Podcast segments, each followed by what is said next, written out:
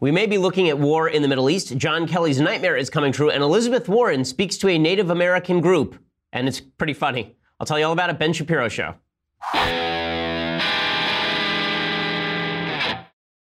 So Pocahontas speaking in front of a Native American group today, sending some serious smoke signals from her wigwam about her future presidential run. That is not me mocking Native Americans, by the way. That is me mocking Elizabeth Warren's pretensions to be a Native American. She used that nonsense to essentially become a professor at Harvard Law School, apparently.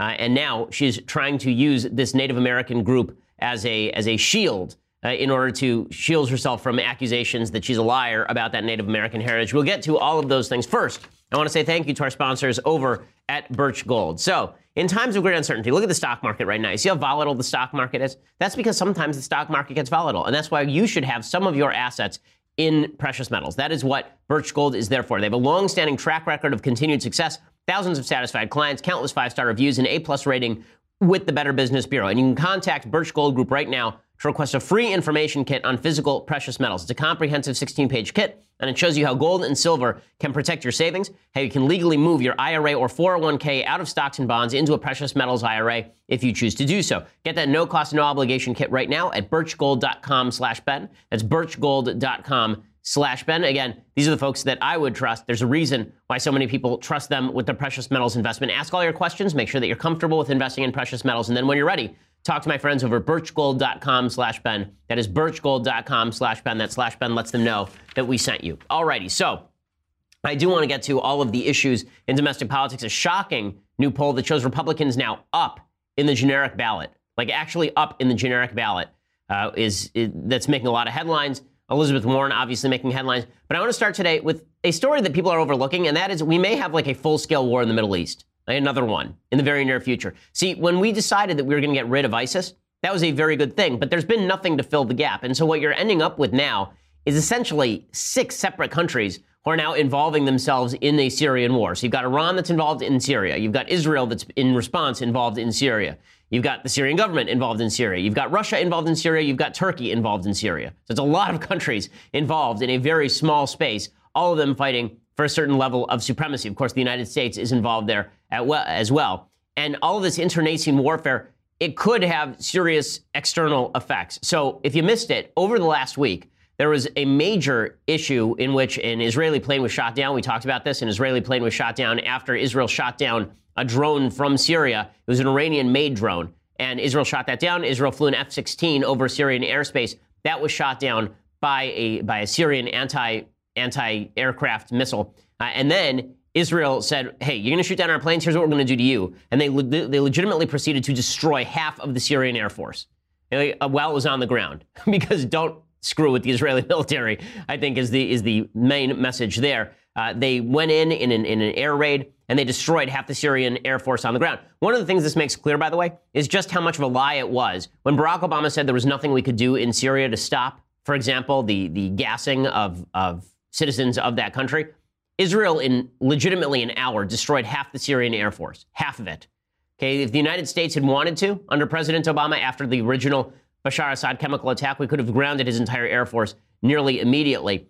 But that's not the extent of the conflict. At that point, the Syrians basically backed off of Israel and said, okay, we're not interested in doing this right now. But that's really a proxy war, Syria, between Israel and Iran, because Iran is funneling supplies to Hezbollah, a terrorist group in Lebanon, through Syria, and they are moving all of those supplies directly through areas that Israel has been hitting. Meanwhile, there's the Syrian proxy war heating up between the United States and Russia. So on Tuesday, Bloomberg News reported that U.S. and Kurdish forces in Syria had killed 200 fighters, including a bunch of Russians. So Russian ha- Russia has a bunch of contract mercenary soldiers on the ground over there, and the Russians were fighting on the side of the embattled leader Bashar al-Assad. They attacked a military base in the Deir ez-Zor region of Syria on February 7th. Now, there is no congressional authorization for American forces to be in Syria.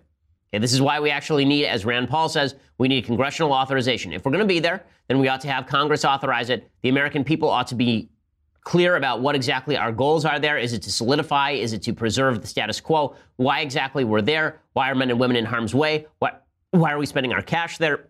the Russians, however, actually attacked a U.S. run base, essentially. There's a U.S. force stationed with Syrian Democratic Force troops on a base, and, and those troops responded with artillery fire and airstrikes, and 200 to 300 Russians were apparently killed in that assault. Uh, many of them were taken back to Moscow and treated. Now, the Russians are denying that Russian forces were involved in the attack, which at least is, for the moment, is a good thing, right? That's a good thing because if the Russians were interested in some sort of open conflict in Syria, they would be claiming that America had attacked Russian soldiers, but they want to pretend they're not there in the first place. So this remains sort of a covert fight. However, Major Adrian Rankin Galloway is a spokesperson for the U.S. Department of Defense.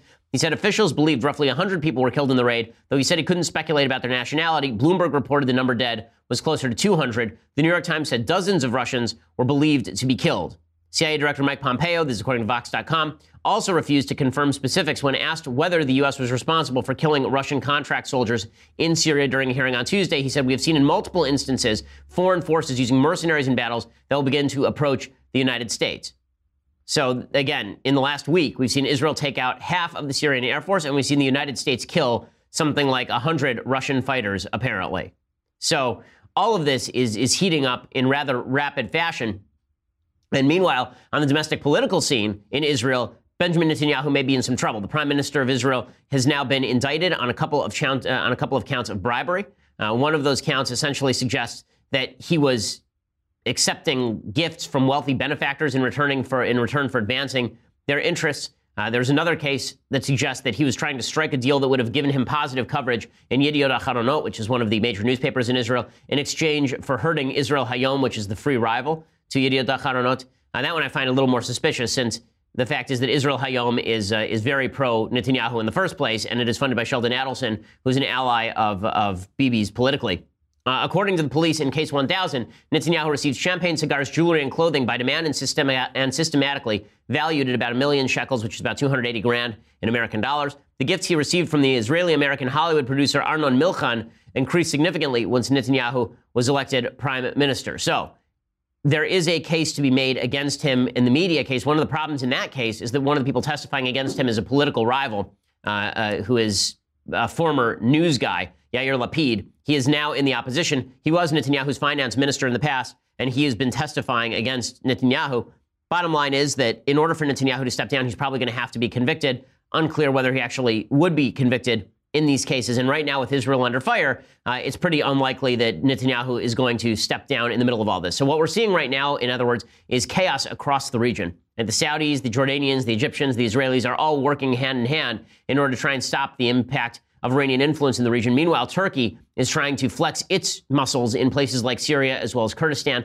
Uh, it is it is shocking uh, how the West has abdicated its responsibility. And Part of that, a huge percentage of that, most of that is on the Obama administration, which went out of its way to embolden Iran, which went out of its way not to do anything with Bashar Assad, which went out of its way to let ISIS run roughshod throughout the Middle East, uh, at least until its latter days.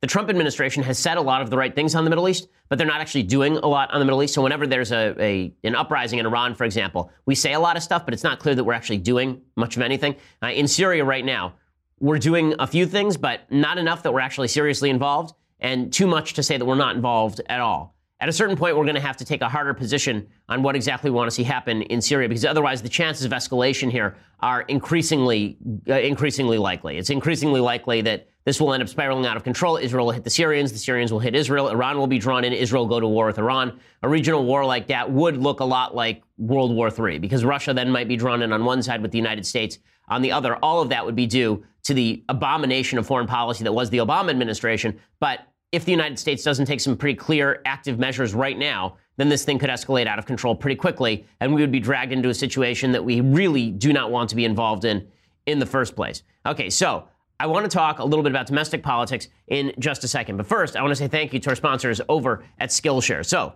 Skillshare is the best way for you to increase your resume, to make your resume that much better right? It's, it's a new year. You want to make sure that you are able to move up in the world. Well, the best way to do that is by increasing your skill set. And that's what Skillshare is for, right? Skillshare is an online learning platform, over 18,000 classes in design, business, technology, and more. You can take classes in graphic design, social media marketing, illustration, mobile photography, you name it. They've got it. So whether you're trying to deepen your professional skill set, start a side business, or explore a new passion, Skillshare is there for you. I've been taking the social media marketing classes. Um, I know folks in the in the in this office have taken graphic design classes. I took a watercolors class, which relaxes me in the evening time. Skillshare just has a ton of these courses that are available for you. So you're a lifelong learner. That's why you listen to this show. Skillshare makes that easy and they make it affordable as well. Join the millions of students already learning on Skillshare today We have a special offer just for my listeners. Get two months of Skillshare for just 99 cents. Skillshare is offering my listeners two months of unlimited access to 18,000 classes for just 99 cents. To sign up, go to Skillshare.com slash Shapiro. Again, Skillshare.com slash Shapiro. Use that slash Shapiro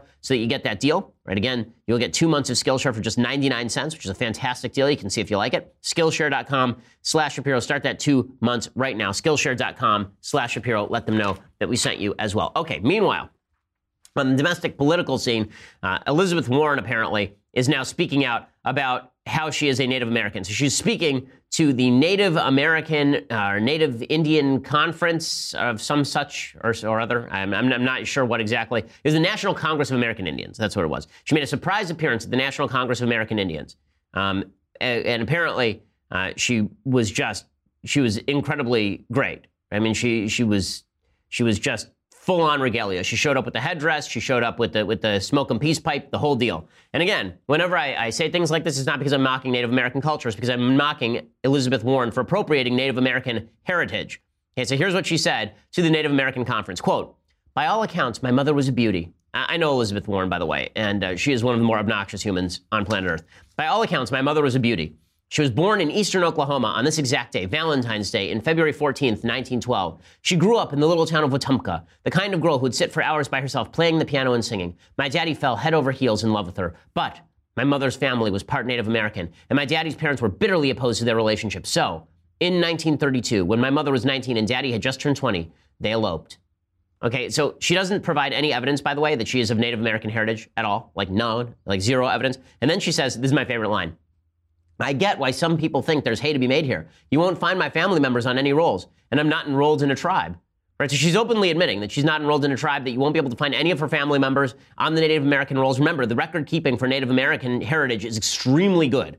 Right? It is very in depth, which is why you can have situations where legitimately the government will come and take somebody who's a quarter Native American out of their foster home and bring them back to a reservation because of how good the rolls are. Right? But this is the best part. She says, quote, our stories are deeply woven into the fabric of who we are. The stories of immigrants and slaves, of explorers and refugees, have shaped and reshaped our country right up to the present day. For far too long, your story has been pushed aside to be trotted out only in cartoons and commercials. So I'm here today to make a promise. Each time someone brings up my family's story, I'm going to use it to lift up the story of your families in your communities. And that last line there, as Alex Griswold says at Free Beacon, right, that is called using the Native American community as your political human shield. Every time someone calls her Pocahontas, every time President Trump botches it and calls her Pocahontas, every time that happens, she's simply going to shift it and say, Native Americans are so important. Native American heritage is so important. Never mind the fact that we call her Pocahontas because she's been lying about her Native American heritage. I mean, she's as Native American as Shaun King is black, apparently. Okay, the idea that, that and Shaun King, by the way, his, his father was white, his mother was white on the birth certificate. He says that his, his mom had an affair. There's no evidence uh, that any of this is true. The same thing is true of, of, Elizabeth Warren. She suggests that she is Native American. There is no evidence that at all that Elizabeth Warren is Native American. How much of a joke is her Native American heritage? It's such a joke that Elizabeth Warren used as evidence of her Native American heritage the fact that she had submitted a recipe to a cookbook called, I kid you not, Pow Wow Chow. That was the name of the cookbook. And the recipe that she actually submitted was a recipe for crab bisque. Okay, which it turns out she, she actually copied from a copy of Good Housekeeping or something. It turns out that crab bisque is not actually a Native American heritage thing because crabs are not wandering across the fruited plains of Oklahoma, which is where she is from. So uh, she, she's a joke. Um, but this is what Democrats are going to do. They're going to do the intersectionality pyramid all the way to the bottom, which is just insane. And so they're struggling. Right? Democrats are struggling right now. There's a poll out right now, shocking poll from the Politico Morning Consult survey, right? This is not a survey that is biased toward Republicans. And Republican, it shows generic polls right now among registered voters. 39% said they would back the GOP candidate in their district. 38% say they, said they would support a Democrat. 23% are undecided. So Democrats still have a pretty solid advantage across a variety of polls, according to CNBC. An average of recent generic ballots shows Democrats with about a seven point lead, according to Real Clear Politics. But that was 13 points at the end of last year. So they've fallen at least six points. And there are a couple of outlier polls now that show that the Republicans are actually in the lead or even. And so that is a, that is a big piece of news. Also, the Politico Consult poll, Morning Consult poll, it shows a 47% approval rating for President Trump. That's about as good as it's going to get for Trump. Trump's never going to break 50. But 47% is a very solid approval rating for President Trump. So despite the attempts to beat him down over the Rob Porter situation or the bleep whole country's remark, it's as I said, everything is baked into the cake except the evidence of how the economy is doing. That is not baked into the cake. All of the character stuff is baked into the cake with Trump. So, for example, there's a story out today that Michael Cohen, who is Trump's lawyer, did in fact pay Stormy Daniels, a porn star, $130,000 out of his own pocket, supposedly out of the goodness of his heart. That Cohen says, quote, neither the Trump organization nor the Trump campaign was a party to the transaction with Miss Clifford, that's, uh, that's Stormy Daniels, and neither reimbursed me for my payment either directly or indirectly. He said the payment to Miss Clifford was lawful and was not a campaign contribution or a campaign expenditure by anyone. He was asked, by the way, why it was that he had actually just signed a six figure check to a porn star with whom he had not had personal relations, and he refused to answer those questions. It was just out of charity. He just likes porn stars that much and feels that bad for him. He signs random checks days before the election in the amount of $130,000. Of course, that's a joke. Of course, it's ridiculous. Cohen is saying this in response to a complaint one group filed with the FEC regarding the payment. Right? He has not confirmed or denied anything with regard to the payment itself. But is this hurting Trump anyway? No, of course. The Stormy Daniels stuff happened two weeks ago and no one cared. Everybody immediately brushed off the fact that the President of the United States, when he was married and his wife had just given birth, was having an affair with a porn star and then dropped 130 grand on her days before the election to keep it quiet. Or at least his lawyer did, out of the goodness of his heart. Man, I got to get me one of those lawyers. I get me one of the lawyers who actually signs my, my gas bill. The, the lawyer who just says, I love my client so much that out of the goodness of my own heart, I just pay people off. So that doesn't have any impact on Trump. And so Democrats are struggling because the character attacks aren't doing a lot of good for them. They're going to continue to leverage them, of course, but they're so ensconced in the identity politics of what they do that they're having some serious trouble translating that into political victory. And so they have to sort of tell fibs. Now, their best angle of attack here would be that President, President Trump doesn't care about you.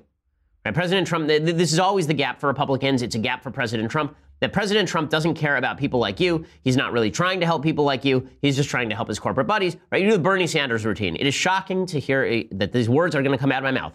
But Bernie Sanders has the best angle of attack on President Trump. Okay, not Kamala Harris, not Cory Booker, not all the people who insist on being offended. Being offended by Trump plays into his shtick.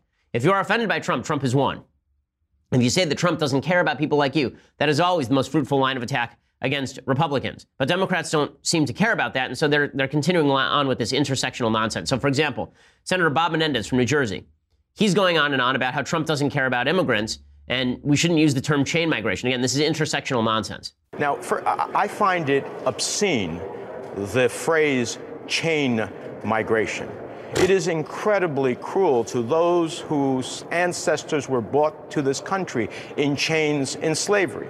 It is a dehumanizing element of what is, in essence, family reunification, which has been the core of American immigration principle for over a century. The belief that when we have families together, that ultimately they strengthen not only themselves and help each other, but they help build communities and help build our nation. Okay, so this is absolutely idiotic, obviously. The term chain migration has nothing to do with slavery. It was coined in the mid 50s, I believe. It's been, or, or, since before then. It has nothing to do with slavery whatsoever. The idea is that chain migration, like a daisy chain, like you're bringing people in in a chain, right? Not like you're actually bringing them in in chains. But is, if Democrats are trying this, of course they're going to fail. It's a giant fail.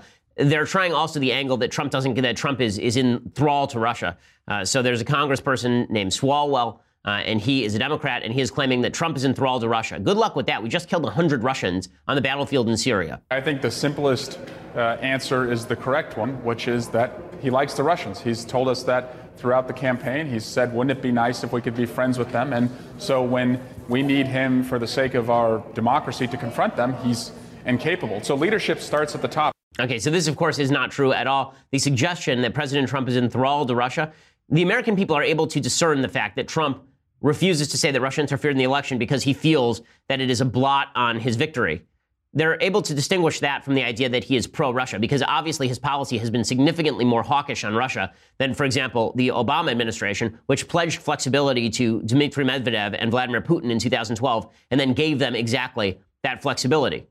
Uh, by the way, the idea that, that Trump is somehow avoiding sanctions because he loves Russia, that's not even true. It's not even technically true. According to Noah Rothman, who's no ally of the administration, over at Commentary Magazine, quote, the Trump administration was required by the Countering America's Adversaries Through Sanctions Act to give Congress both a classified and unclassified list of Putin allies and oligarchs that could be targeted for potential san- sanctions. And they did. The law also required the administration to provide a report detailing the impact of sanctions on Russia's sovereign debt which they did. The law provided the administration a 120 day grace period for imposition of new sanctions on unspecified targets if the president can claim those targets have already substantially reduced their business activities in the Russian defense and intelligence sectors. The State Department declared the foreign governments have abandoned planned or announced purchases of several billion dollars in Russian defense acquisitions, therefore satisfying that requirement. So the idea that the Obama that the Trump administration rather has been deliberately avoiding imposing sanctions is just not true. But the Democrats continue to trot this stuff out, and this is why they continue to lose. This is why they have a serious problem on their hands. Okay, in just a second, I want to talk about another serious problem Democrats have, and that is full on disdain for religion. We'll discuss that in just a second. First, I want to say thank you to our sponsors over at Winc. So, I know that you were getting over the new year. I know that you got all your drinking done in the latter half of the of the 2017 December, and now you've wrung yourself out. Well, folks, it's time to relax a little bit. And not only that, there are a lot of big dinner parties coming out. Tonight is Valentine's Day. Right? Tonight is Valentine's Eve. What better than to get a bottle of wine? Well, winc.com can make it happen for you. Okay, Winc wine experts select wines matched to your taste, personalized for you, shipped right to your door, starting at just 13 bucks a bottle. There's nothing like coming home to a box of delicious Winc wine or to the office where all of my employees are drunk on Winc wine on a regular basis. Fill out that Winc palate profile quiz and answer simple questions that your average store clerk wouldn't ask or translate into a recommendation like how do you take your coffee and do you like blueberries? And then wine, sorry, Winc sends wines curated to your taste. The more wines you rate, the more personalized your monthly selections. And every month there are new delicious wines that are there for the sampling. Shipping is covered, so if you don't like a bottle they send you, they'll replace it with a bottle that you will love no questions asked, no membership fees, skip any month, cancel anytime. Discover excellent wine today at trywinc.com slash Ben. That's trywinc.com slash Ben. You get 20 bucks off your first shipment. That's trywinc.com slash Ben for $20 off. Again, trywinc.com slash Ben. That's trywinc.com slash Ben. You get $20 off. Folks around the office love the Winc wine. And also, if you don't know anything about wine, you need to bring over a wine for, for a friend for a dinner then you can take the palate profile quiz on their behalf and get a wine that they will love. So that's pretty awesome. Check that out, Trywinc.com slash Ben and get $20 off, as well as letting them know that we sent you. Okay, so when I talk about the Democrats uh, being at a complete disconnect with the American people, nowhere is this uh, more obvious than when it comes to disdain for religion. So yesterday on The View, Joy Behar, who is just an insufferable human being, uh, Joy, which again, Joy, have me on, have me on your show right? We've been, I, I know that's a hell of a pitch. You're insufferable. Have me on your show, but nonetheless, uh, the View, uh, you know, they, I, I, think they are probably a little afraid to have me on that show, which I would be too if I were their producers.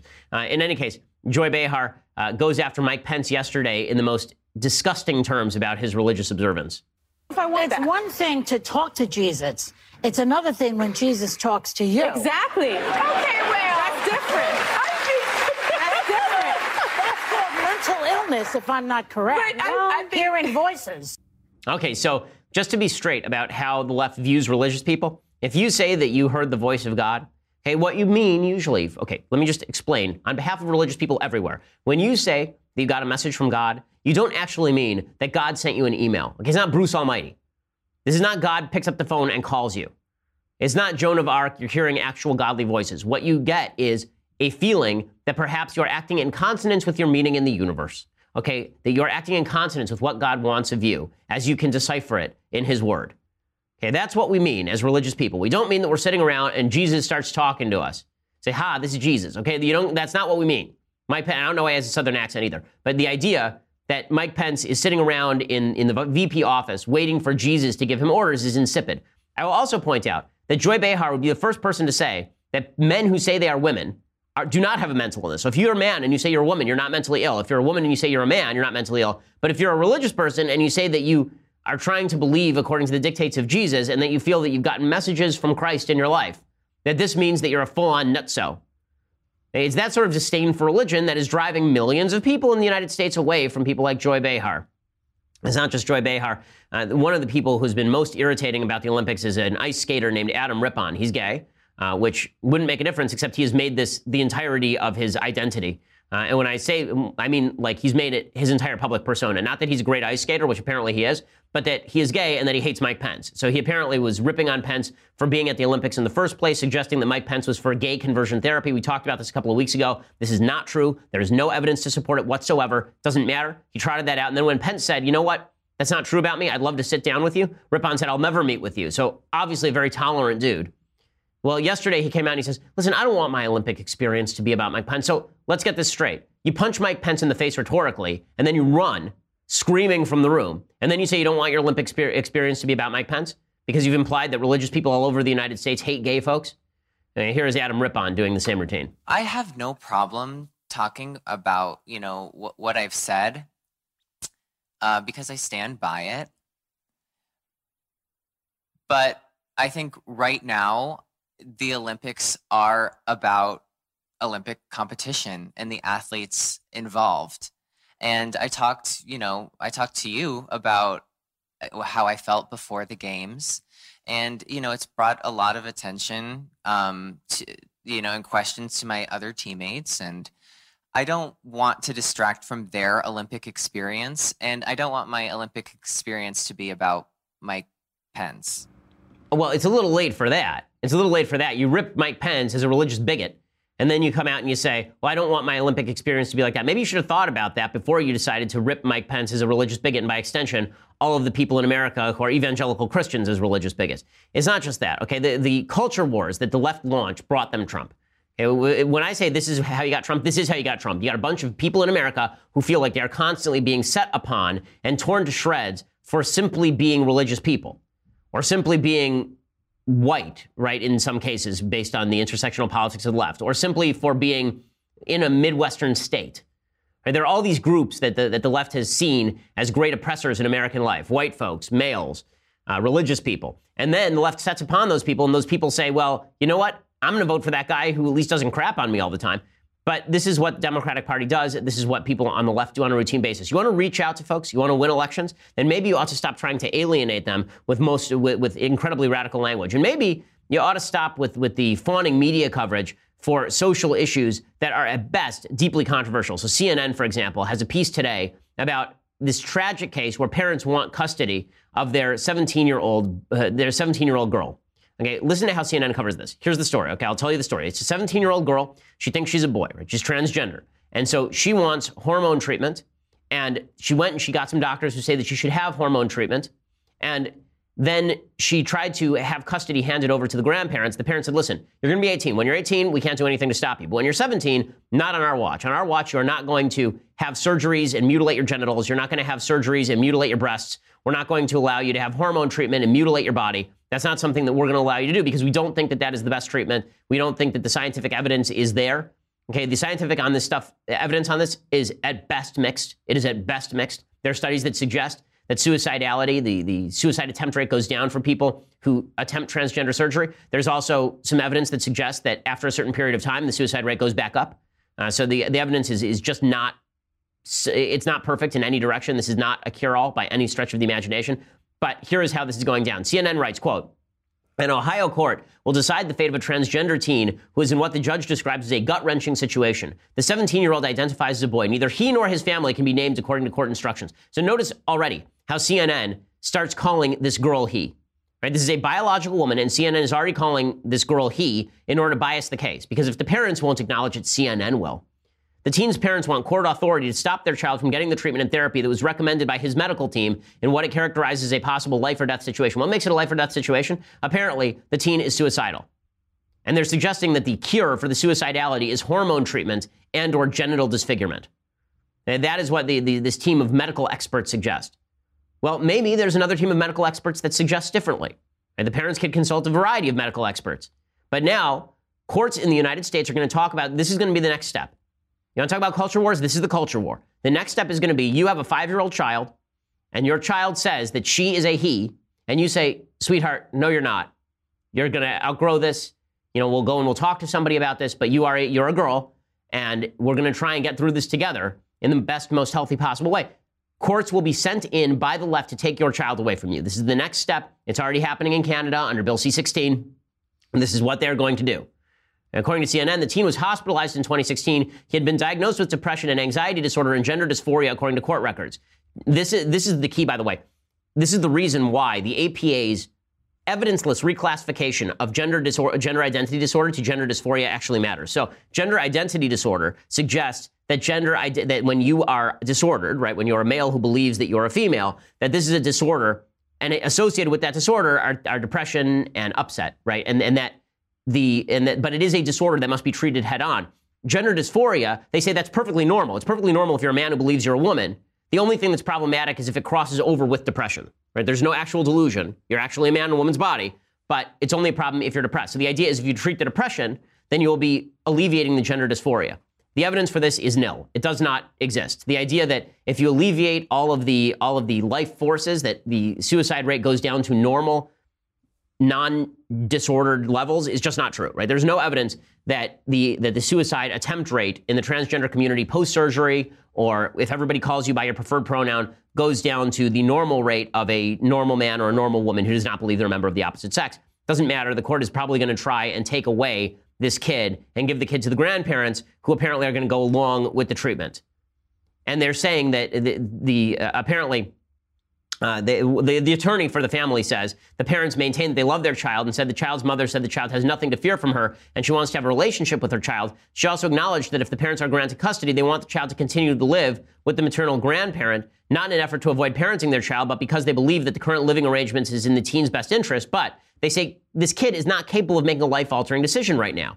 The court is going to disagree, and they're going to say that if they call the kid by the kid's normal name, if they say that the, the she is a she, then the kid is going to commit suicide, that means that it's on the parents. This is a very dangerous precedent that's being set. It's the reason why we're in the middle of a brutal culture war, and it's, it is there are political aspects to this that are really uh, that, that are really a problem, that are a serious problem. Okay, in just a second, I'm going to give you the update on the Rob Porter fallout because it looks like it's getting worse, not better, for the White House. First, I want to say thank you to our sponsors over at TrackR. Okay, so you lost your phone. You lost your wallet. You lost your keys because the day ending in Y, and we all lose those things every day. But no longer do you have to worry about this. This is what TrackR is for. So I lose my keys, and now when I lose my keys, I grab my phone and I can just use the TrackR app and I can find my keys. If I if I lose my phone, I have the TrackR Bluetooth on my keychain, and I just hit it, and my phone starts beeping. It doesn't matter if the ringer's off. It doesn't matter uh, if I've turned the volume all the way down. It will still beep through.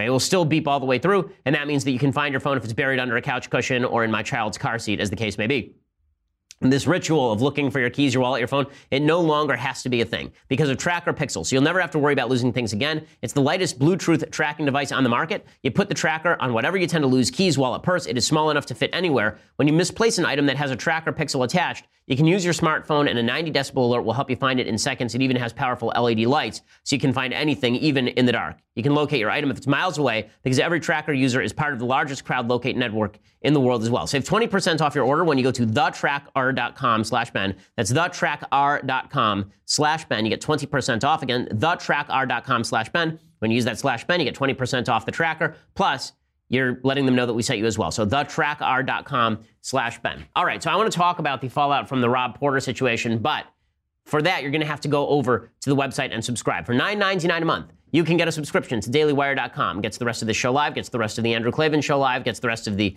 awful, terrible, no good, very bad Michael Knowles show live. Uh, by the way, later today, Michael Knowles will be doing a Valentine's Day episode with all of your special letters in the mailbag. Um, so if you feel like ruining your Valentine's Day that way, then go for it. Today, February 14th, 5 p.m. Eastern, Michael will be literally be waiting for your questions in our next episode of the conversation. His pathetic pleas for attention will be on Facebook, YouTube, the Daily Wire website, free free to watch. Only subscribers can join the website and ask the questions. To ask questions as a subscriber, log into our website over at dailywire.com, head over to the conversation page, and watch the live stream. And after that, start typing into the Daily Wire chat box. Michael will answer live questions as they come in for an entire hour. So subscribe and get those questions answered by Michael today, 5 p.m. Eastern, 2 p.m. Pacific, and join the conversation. Uh, if you want all of those things, plus this, the fantastic, never before, never before um, compared. I don't know. I lost words. Uh, if, you want a great mug, the leftist tears hot or cold tumbler. This is the thing. Okay, you get it with the annual subscription, 99 bucks a year, cheaper than the monthly. So go and check that out right now. Uh, or check us out later, iTunes, SoundCloud, YouTube, subscribe, leave us a review. We are the largest, fastest growing conservative podcast in the nation.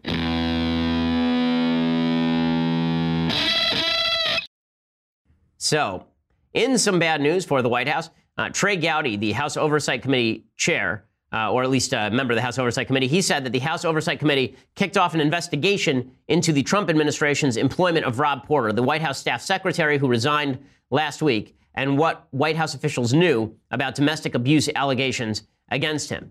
So Gowdy said you can call it official, you can call it unofficial. I'm going to direct questions to the FBI that I expect them to answer. And if they don't answer them, then I go, then I'm going to expect a really good reason why. Senior White House officials have been struggling to come up with an answer for exactly how they allowed Rob Porter to get so high up in the administration, despite all of the allegations about spousal abuse. He has two separate ex wives who alleged spousal abuse. Paul Ryan said the White House has to work to improve their vetting system. I don't know how exactly they'll do that. I will leave that to them. But Chairman Gowdy is doing his proper job on oversight. And yes, he did give us a heads up. One of the big problems yesterday is that the FBI Director, Chris Wray, came out and he said that the timeline that was presented by the White House with regard to Rob Porter was just not true. That basically the White House had known for months, maybe years, about Rob Porter's allegations. They did nothing about it. I get into the content of what was uh, briefed what were to they the what, informed? what what I can tell you is that the FBI submitted uh, a partial report on the investigation in question uh, in March, uh, and then a completed background investigation in late July. That is soon thereafter, we received requests for follow up uh, inquiry, uh, and we did the follow up uh, and provided that information in November, uh, and then we administratively closed the file in January.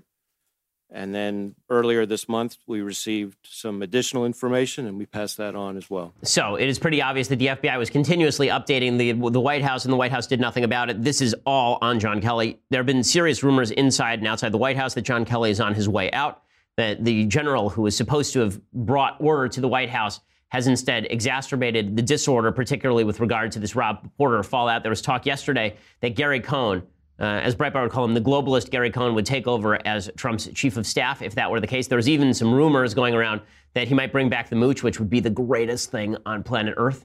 Please bring back the mooch. We need a season two. I mean, come on, cameo. Right? He's the most beloved guest star in season two of Trump. We're now in season three of Trump. Bring back the mooch. Come on. So if the mooch comes back, then things will become wildly more entertaining, um, and uh, you can expect that uh, that we will get just. I mean, I want I want entertainment bang for my buck. If we're going to go through all of this, at least better be entertaining. The White House uh, tried to suggest that the FBI director was not contradicting them on their story. This, of course, is not really true. Here's Sarah Huckabee Sanders trying to make that case yesterday. Look, um, we explained the process extensively last week. The White House Personnel Security Office, staffed by career officials, received information last year and what they considered to be the final background investigation report in November. But they had not made a final recommendation for adjudication to the White House because the process was still ongoing when Rob Porter resigned. In the view of Personnel Security Office, the FBI's July report required significant additional investigatory fieldwork before Personnel Security Office could begin to evaluate the information for adjudication. As Director Wray said, information was still coming to the White House Personnel Security Office in February.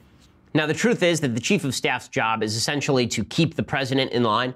And unfortunately, it's become a sort of babysitting job to a certain extent, making sure that Trump is not talked to by some of the worst people, keeping bad influences away from the Oval Office. And Kelly had been doing a good job of that until the whole Rob Porter scandal happened. You do have to ask yourself why it was that Kelly stuck by him. Maybe it's because we all, as human beings, have an individual tendency to pretend that folks that we know aren't really bad people. Like, think of the people in your life and think of some of the things that they've done. Are all of them universally good people? I know some people in my life who, if I if I heard about their stories uh, and I heard about them secondhand, I think, wow, that guy's a jerk. That guy that guy seems like a bad guy. But you make provisions for people that you know in your personal life. The problem is when you're working on a governmental level, you don't have the ability to do that. You don't have the capacity for forgiveness, particularly in a case like this where you really shouldn't have a capacity for forgiveness in any case when the guy isn't asking for forgiveness where, it apparent, where it's apparent that he was fibbing about knocking around women. That's pretty bad. So here's how it's breaking down at the White House, according to Vanity Fair. Apparently, in recent days, Trump has floated a couple of names White House Budget Director Mick Mulvaney and longtime friend Tom Barrack, a real estate developer for White House Chief of Staff. That's just what we need is somebody with no experience in government coming in and trying to run the White House. Mulvaney would at least would, would know what he's doing. I'm not sure that Barrack would. Barrack has already said that he's not in particularly interested. There are apparently other factions that are looking to, to bring in a new chief of staff. Apparently, um, Jared and Ivanka Trump want to bring in Gary Cohn. Uh, so last night, three Republicans said that Trump had offered the job to Cohn, but then Trump told Sean Hannity that he'd not chosen Cohn, uh, and that's because Cohn is not a career Republican, right? Cohn is actually kind of a Democrat. Apparently, Sean Hannity was pushing somebody else. Hannity was pushing maybe House Leader Kevin McCarthy. Um, perhaps uh, perhaps Wayne Berman, uh, who I, have never even heard of. Wayne Berman. Uh, I believe that um, he is a senior advisor to Blackstone. Uh, so the idea is that he has ties to to Capitol Hill. Uh, so there was there was talk about him being close with Mitch McConnell. Uh, there are a bunch of people who are close to Bannon who have been trying to push for Mark Meadows as chief of staff. Uh, you know, Meadows as chief of staff certainly would make the the administration more conservative.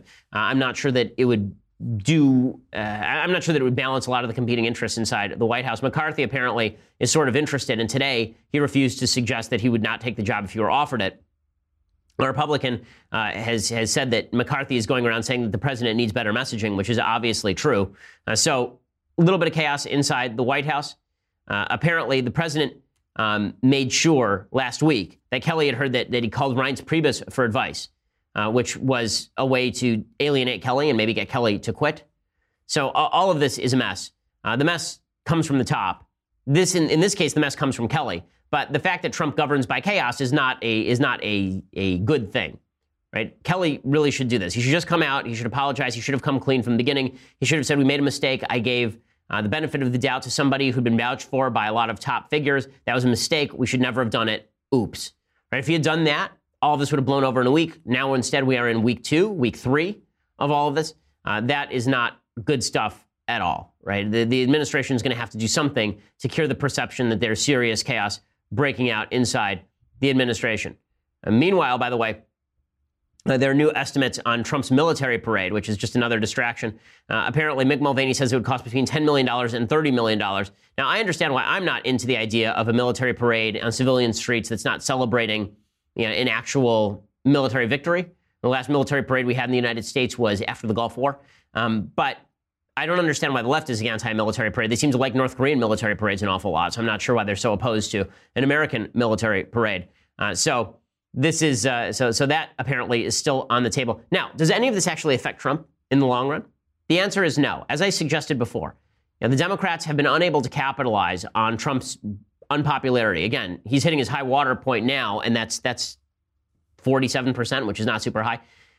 So they, in order for the Democrats to capitalize on his unpopularity, they're going to have to connect his supposed lack of passion for the American people with their passion for the American people, but that would force them to abandon their intersectionality. They actually have to say, listen, we like Americans more than Trump does. That's a hard call when you're sending the entire media out to talk about the glories of North Korea and the stupidity of Mike Pence. It's just not a brilliant move.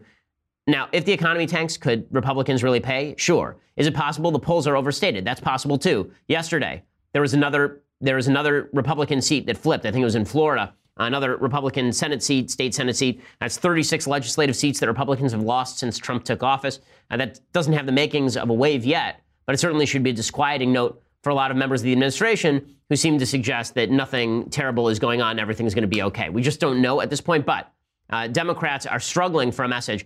They're also, by the way, barring Bill Clinton. So, according to Politico, Democrats are looking to embrace the Me Too moment and rally women to push back on Trump in the midterms. Good luck with that. They tried it with Hillary. And they don't want Bill Clinton anywhere near it. So they're scared of Bill Clinton now. So they're making the same mistake they always made. They are suggesting that Hillary Clinton was a better candidate than Bill Clinton. They cannot, they, they're just addicted to the victim politics. They are addicted to the identity politics. It is going to destroy the Democratic Party. It's really a giant failure on their part. Bill Clinton is still, still tremendously much more popular than Hillary Clinton ever was. Right? They're trying to take advantage of the Me Too movement by suggesting that the Trump administration is mean to women and John Kelly is mean to women and Trump is mean to women and all this. That's not how you get people out to the polls. You get people out to the polls by suggesting that the other side is not just morally bad, but effectively bad. And Democrats haven't done that in any in any real serious way. So this is none of this none of this is good. By the way, and the White House's story on on Porter uh, continues to to just fall apart. Late, late, yesterday, there was a report that even after there, the news of the Rob Porter giving his ex-wife a black eye had come out, that he had sat down for an off-the-record meeting with four reporters brokered by the White House. And the reporters present for the meeting, which included the New York Times' Maggie Haberman, Washington Post Josh Dawsey, Axios' Jonathan Swan, and Wall Street Journal's Michael Bender, pressed Porter to explain the picture of his wife with the black eye, and he told and he told them what he had told his colleagues that on vacation in Venice, the two had quarreled over a Venetian glass vase, and that his then wife had accidentally bruised her eye in the course of that altercation, which happens all the time. The vase just reaches out and touches somebody in the eye.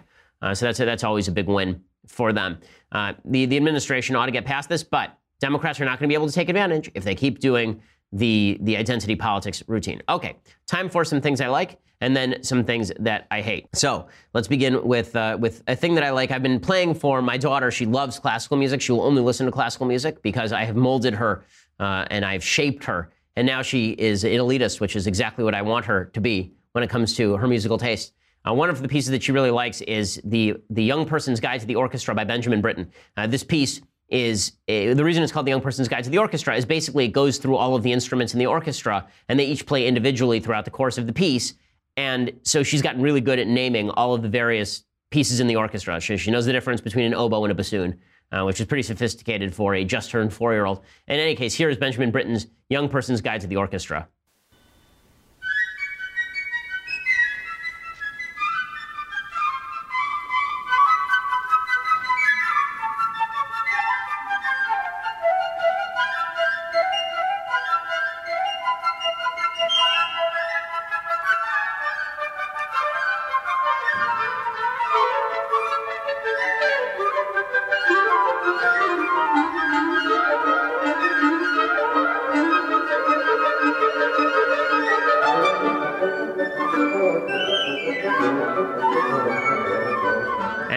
It builds to a tremendous conclusion. It's it's a really fun piece. So go check that out. It's a great way to educate your kids about the instruments in the orchestra, uh, which. Uh, at least if my daughter is any indicator, they really enjoy. Okay, other things that I like. So Bill Murray, who is not one of my favorite actors, uh, said something I think that is exactly right, and it is a note for the Democrats. Uh, he was talking about identity politics, and here's what he had to say.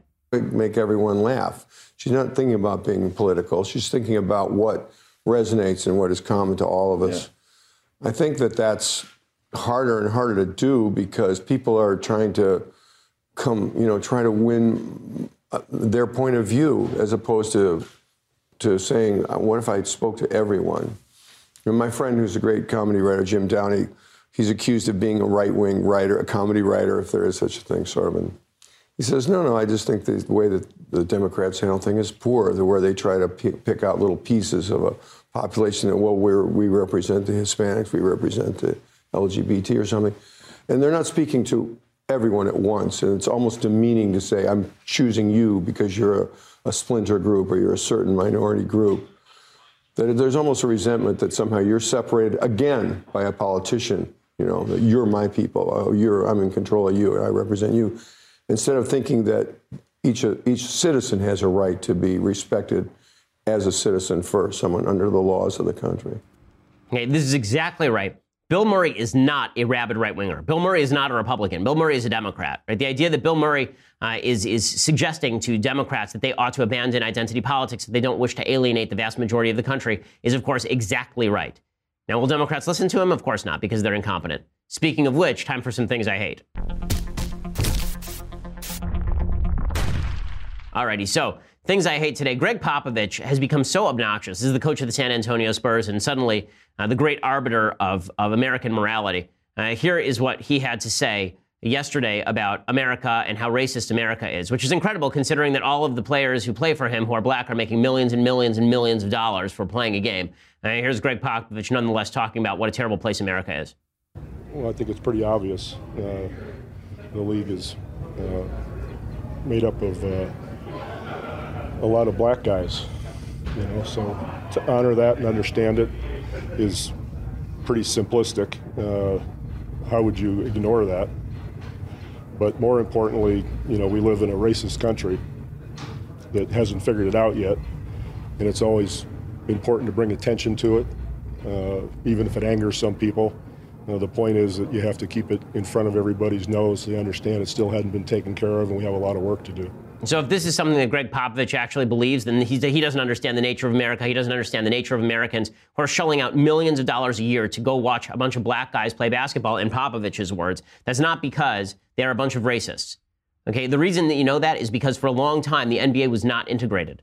Okay, for many years, when racism was much more prevalent in the country, it was a rarity for there actually to be black basketball players. Adolph Rupp, the famous college basketball coach at the University of Kentucky, would not allow black players on his team. Right, that obviously is not the case, and the NBA is a growing concern. If you were to buy a, a team in any sport right now, your best investment would probably be in the NBA because Americans are not afraid of black folks. Americans are very much ensconced in in black culture, in, in parts of culture uh, that, that are influenced by, by powerful black people. I think that's a good thing because I think the black folks contribute an enormous amount to the culture. And I think white folks contribute an enormous amount to the culture. Um, but the fact that Popovich suggests that America is a deeply racist place immediately after saying that the entire NBA is black and these folks are making millions of dollars, uh, there's a pretty strong disconnect there. Okay, so quick Bible note since it is indeed a Wednesday. We haven't done Bible study in a little while. So uh, I wanted to point this out with regard to uh, preemptive war. So if you're talking about war in the Middle East and the possibility of preemptive war in the Middle East, Israel striking Iran, for example, or the United States taking out Russian mercenaries, uh, there, there's this idea that, that a lot of religious people are sort of uncomfortable with preemptive war. Uh, that is that that's somewhat silly. In Exodus 22:1, it specifically talks about the fact that preemptive war uh, is is necessary, and preemptive killing can sometimes be necessary if you can discern the person's rationale for attacking you. So here's what it says: "Says if while breaking in, a thief is discovered and he is struck and dies, it is as if he has no blood." Right, meaning that the his the responsibility for his own death is on his head. And so Rashi, who's the most famous of Jewish commentators, he comments on this and he says, This signifies it is not considered murder. It is though the thief was considered dead from the start. Here the Torah teaches you the lesson. If someone comes to kill him, you ki- to kill you, you kill him first. And this thief has come to kill you because he knows that no one can hold himself back and remain silent when he sees people taking his money. Therefore, the thief has come with the acknowledgement that if the owner of the property were to stand up against him, the owner, the, the owner would kill the thief. Meaning, if someone breaks into your house at night with a clear intent to steal stuff from you and harm you, then you have the ability to kill them. The, the Torah actually makes a distinction in Exodus between if you are robbed during the day and, and robbed during the night. But uh, the next, the, the, very next verse says, "If the sun shone upon him, then he has blood; he shall surely pay. If he has no money, he, he shall be sold for his theft." So, in other words, you can't kill him; you have to capture him if he comes during the day. Why? Because Rashi says there's, this is nothing but a metaphor, meaning if the matter is clear to you that the thief is peaceably disposed toward you, similar to the sun, which represents peace in the world, so it is obvious that he has not come to kill you. So, in other words, if it's obvious that someone is coming to kill you, you should kill them first. If it's not, then you should try to find a better way. Obviously, this is true. So, uh, for all the people who think that the Bible is a pacifist document, the answer is no. All right, we'll be back here tomorrow with all of the updates. Uh, we'll see you then. Ben Shapiro, Ben Shapiro Show. The Ben Shapiro Show is produced by Mathis Glover, executive producer Jeremy Boring, senior producer Jonathan Hay. Our technical producer is Austin Stevens, edited by Alex Zingaro. Audio is mixed by Mike Coromina. Hair and makeup is by Jesua Alvera. The Ben Shapiro Show is a Daily Wire Forward Publishing production. Copyright Forward Publishing 2018. We'll get to more on this in just one second. First, Pure Talk believes in American values, and that free should mean, you know, like free. So when you switch to Pure Talk today, you'll get a free Samsung 5G smartphone. There's no foreign line requirement, no activation fee, just a free Samsung that's built to last with a rugged screen, quick charging battery, and top-tier data security. Qualifying plans start at just 35 bucks a month for unlimited talk, text, 15 gigs of data, and a mobile hotspot. Pure Talk gives you phenomenal coverage on America's most dependable 5G network. It's the same coverage you know and love, but for half the price of the other guys. The average family saves almost $1,000 a year. So, I challenge you to choose a company that actually doesn't hate your guts and shares your values. Let Pure Talk's expert U.S. customer service team help you make the switch today. Go to puretalk.com slash Shapiro to claim your eligibility for your free brand new Samsung 5G smartphone and start saving on wireless today. Again, go to puretalk.com slash Shapiro to switch to my cell phone company. I've been using them for years. They're fantastic. You'll love them as well. Go to puretalk.com slash Shapiro and claim your eligibility on that free brand new Samsung 5G smartphone. Start saving.